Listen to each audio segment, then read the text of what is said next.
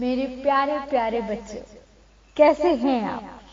मैं लौट आई हूँ आपके लिए आज की यानी पहली पंचतंत्र की कहानी लेकर। क्या आपको पता है कि पंचतंत्र कहानियों की एक मजेदार बात यह भी है कि एक कहानी में से दूसरी कहानी और दूसरी में से तीसरी कहानी, ऐसे ही एक में से एक कहानियां निकलती रहती हैं। और ये भी कहते हैं कि पंचतंत्र की कहानियां जो सुनता है, समझ लेता है, वो बहुत ही समझदार हो जाता है, व्यवहार कुशल हो जाता है, चतुर और बुद्धिमान बन जाता है, टैक्टफुल, क्लेवर, इंटेलिजेंट बन जाता है, सबको आसानी से हरा सकता है। तो फिर आचार्य विष्णु शर्मा ने उन राजकुमारों को ऐसा बनाने के लिए जो पहली कहानी सुनाई, हम आज आपको भी वही कहानी सुनाएंगे। लेकिन उससे भी पहले एक बात है जो मैं आपसे कहना चाहती हूँ, वो ये है कि जब आचार्य ने ये कहानियां संस्कृत में लिखी और वो भी बच्चों के लिए, तो इसका क्या मतलब हुआ? इसका मतलब कि उस समय भारत में बच्चे बहुत अच्छी संस्कृत जानते थे, हिंदी जानते थे, समझते थे। लेकिन आज तो आपको अपनी ये मातृभाषाएं हिंदी संस्कृत अच्छी तरह से आती ही नहीं, बहुत मुश्किल लगती हैं, क्योंकि आपको वो शुरू से सिखाई नहीं जाती। हर कोई इंग्लिश मीडियम इंग्लिश मीडियम के पीछे भागता दिखाई देता है। इंग्लिश तो जरूरी है क्योंकि वो दुनिया भर को जोड़ती है।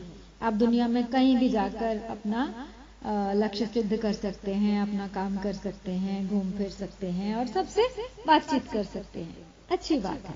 लेकिन अपनी मातृभाषा को उससे भी पहले अच्छी तरह जानना बहुत जरूरी है।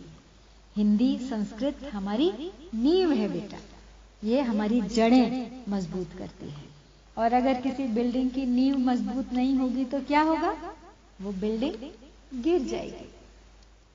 आप सब खूब पढ़ें, कितनी भी भाषाएं सीखें, जानें, बोलें, पर अपनी भाषा को कभी ना भूलें और उस पर आपका पूरा पूरा अधिकार होना चाहिए।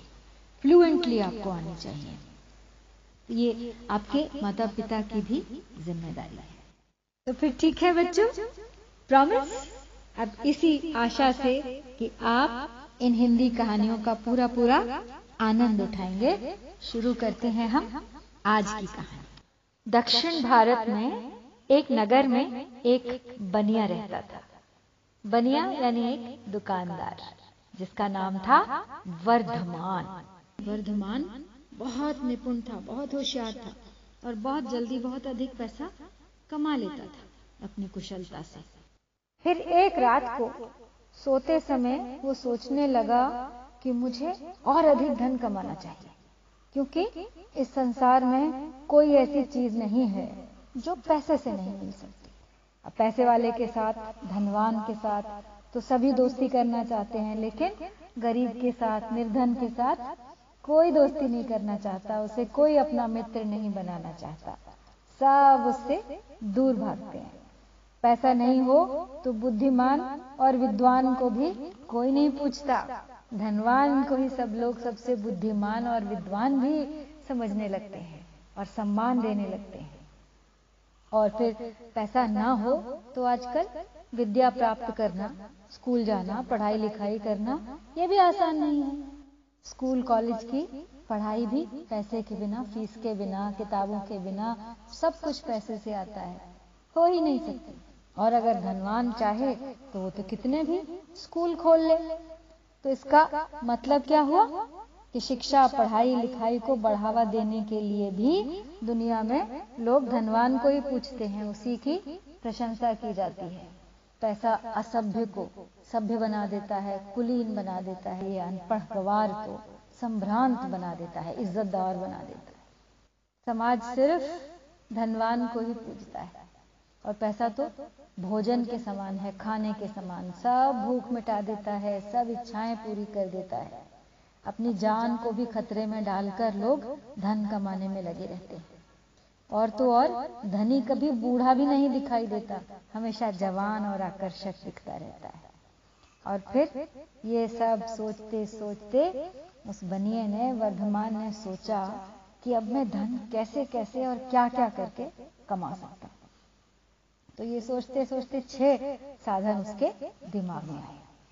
तो सबसे पहले भिक्षा, भीख मांगना, नौकरी करना, खेतीबाड़ी करना, आ, कला कौशल किसी आर्ट या स्किल के जरिए पैसे कमाना, जैसे कि अध्यापन, ज्योतिष, संगीत, नृत्य, जैसे टीचिंग, जैसे एस्ट्रोलॉजी, जैसे डांस, म्यूजिक, या फिर साहूकारी करना, लोगों को ब्याज पे पैसे देना और धन कमाना, या फिर व्यापार करना, कम दाम पे सामान खरीदना और अधिक दाम पर बेचना।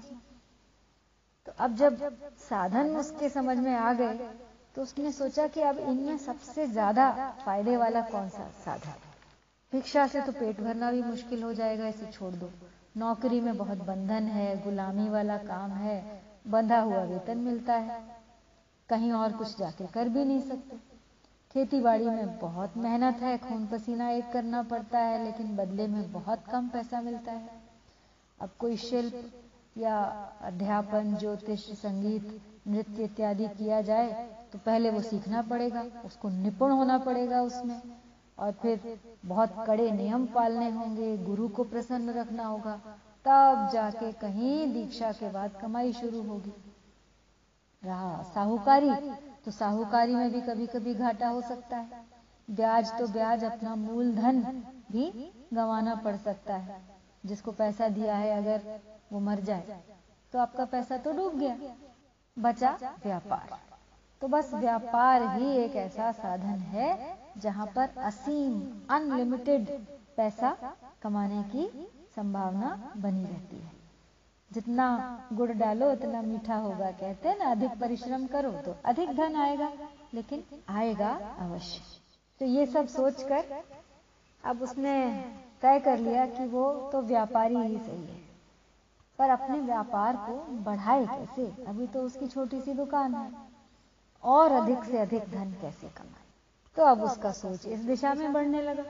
नींद ही नहीं आ रही है कि यदि मैं सौंदर्य प्रसाधन, जैसे कॉस्मेटिक्स, क्रीम, पाउडर वगैरह होता है ना आजकल, लिपस्टिक, नेल पॉलिश, ये सब चीजों का व्यापार करता हूँ तो सामान पुराना होकर बेकार हो सकता है, फिर उसमें घाटा हो जाएगा, फेंकना पड़ेगा। और अगर मैं साहूकारी करूं, ब्याज पे पैसे दूं, लेकिन बदले में कुछ मूल्यवान वस्तु या संपत्ति गिरवी रख लूं तो ठीक रहेगा। लेकिन इसमें भी लालच आ जाता है, इंसान बुरा सोचने लगता है कर्जदार के बारे में कि वो मर जाए या अस्वस्थ हो जाए, जिससे उसकी वो मूल्यवान वस्तु या संपत्ति मैं हड़प लूं, तो इसलिए ये भी ठीक नहीं है। फिर सोचने लगा कि पशुओं का व्यापार किया जाए। अब पशु का व्यापार करने वाला तो अपने आप को भगवान समझने लग जाता है, झूठे अहंकार में फंस जाता है, तो ये भी नहीं, इसे भी छोड़ दो। क्यों ना ग्राहकों का विश्वास जीत लूं और फिर उन्हें घटिया माल बेच दूं जिससे ज्यादा फायदा हो जाए। लेकिन फिर अगर पोल खुल गई तो सब दुश्मन बन जाएंगे, खूब पिटाई होगी बच्चों, तो इसे भी छोड़ दिया। अच्छा, तो फिर अगर मैं नाप तोल में हेरा फेरी करूं, यानी कम तोलूं और ज्यादा के पैसे लूं, तो भी जल्दी से जल्दी अधिक मुनाफा हो जाएगा। लेकिन फिर अगर बेईमानी पकड़ी गई तो बदनामी के साथ साथ जेल की सजा भी हो सकती है, इसे भी हटा। तो आखिर में रह गया व्यापार। तो उसने सोचा तो फिर तो यही ठीक है कि सीधे उत्पादकों से, यानी होलसेल पे सस्ते दाम में सामान खरीदूं और दाम बढ़ाकर बेच दूं, यही सबसे अच्छा है। तो इतना सोच समझ के लौट के वर्धमान घर को आए। व्यापारी थे, छोटे व्यापारी थे, बस बड़े व्यापारी बनने की सोच को अपने दिमाग में बिठा लिया और अब उन्हें तसल्ली से नींद आ गई। तो इस प्रकार जब तय हो गया कि क्या और कैसे करना है, तब वो बनिया वर्धमान तुरंत ज्योतिषी के पास गए सुबह होते ही, और शुभ मुहूर्त निकलवाया। अच्छा समय देखकर बैलगाड़ी पे अपना सामान लाद कर एक बड़े व्यापारी केंद्र मथुरा शहर की ओर चल दिए, जहाँ पे बड़ा बाजार है, जहाँ अपना सामान बेचने में ज्यादा पैसे मिलेंगे और वहाँ बहुत सस्ते में होलसेल पे सामान यानी थोक में मिल जाएगा। अब यहाँ देखो, एक कहानी में से दूसरी कहानी कैसे निकल रही है। तो व्यापारी सब भली भांति सोच समझकर ये निश्चय करके कि मैं तो व्यापारी ही ठीक हूँ, वो अपने व्यापार को बढ़ाने चल दिया।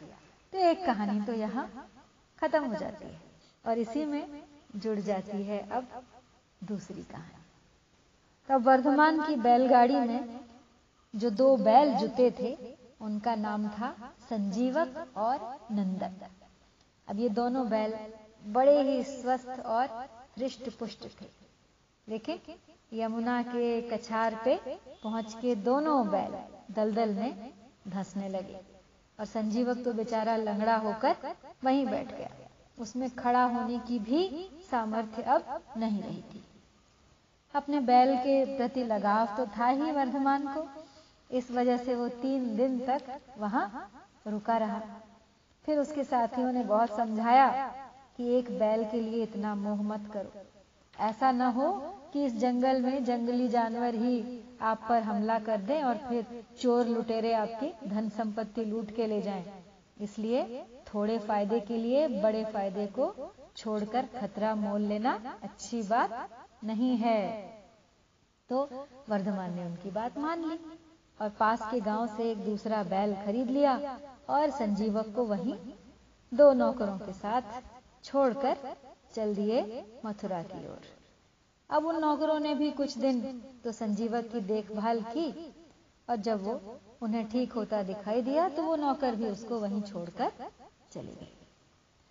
अब यमुना के किनारे स्वच्छ वायु और जल जब मिला तो संजीवक के तो प्राण जाग उठे, उसमें शक्ति आ गई, वो ठीक हो गया।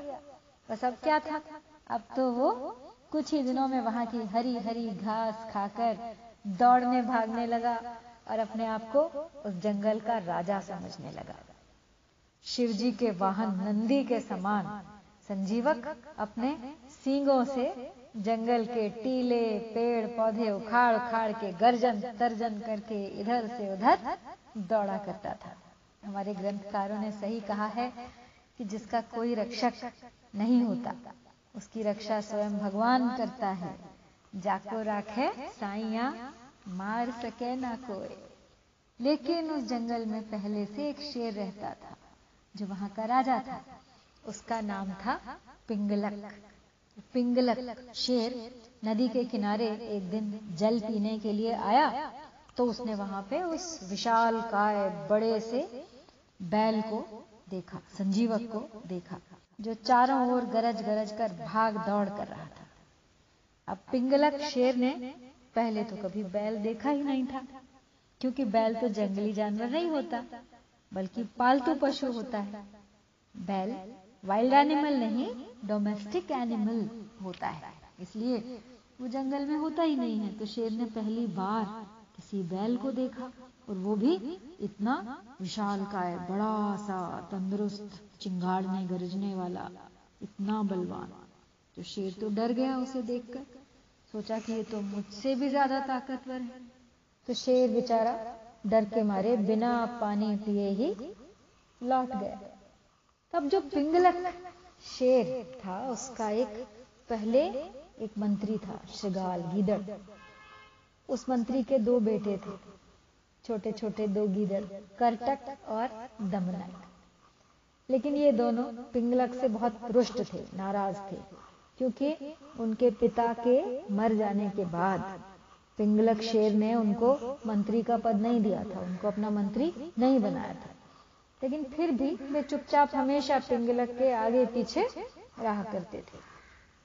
तो जब इन दोनों ने शेर को देखा कि वो बिना पानी पिए नदी से लौट रहा है, तो दमनक ने करटक से कहा, छोटे गीदड़ ने अपने बड़े गीदड़ भाई से कहा कि अरे हमारा राजा तो पानी पीने यहाँ आया था, अब बिना जल पिए ही उदास लौट रहा है, क्या बात है। तो फिर करटक जो बड़ा था और समझदार था अपने छोटे भाई दमनक से बोला अरे हमें इन बेकार की बातों से क्या लेना देना, ये उसकी समस्या है, हमारी नहीं। दूसरों के काम में हस्तक्षेप करना, व्यर्थ ही अपनी टांग अड़ाना अच्छी बात नहीं होती है। इससे हम अपने विनाश को, बिना बात के संकट को मोल ले लेते हैं। ठीक उसी तरह जैसे कि लकड़ियों के बीच में फंसी कील को उखाड़ने के चक्कर में एक बंदर ने अपनी जान गंवा दी थी। तो दमनक बोला, अच्छा, लेकिन अब तो उसकी उत्सुकता और बढ़ गई और उसने करटक से पूरी कहानी सुनाने को कहा। लेकिन बच्चों, बंदर और लकड़ी के खूंटे की कहानी मैं सुनाऊंगी आपको कल अगली कड़ी में, हमारी पंचतंत्र स्टोरीज के अगले एपिसोड में। आप सुनिएगा जरूर। मेरे लौटने तक अब आप खूब खेलें, कूदें, पढ़ें, लिखें और सबसे बड़ी बात, अपनी हिंदी को मजबूत बनाएं और मेरे साथ मिलकर बोलें, जय हिंद, जय भारत।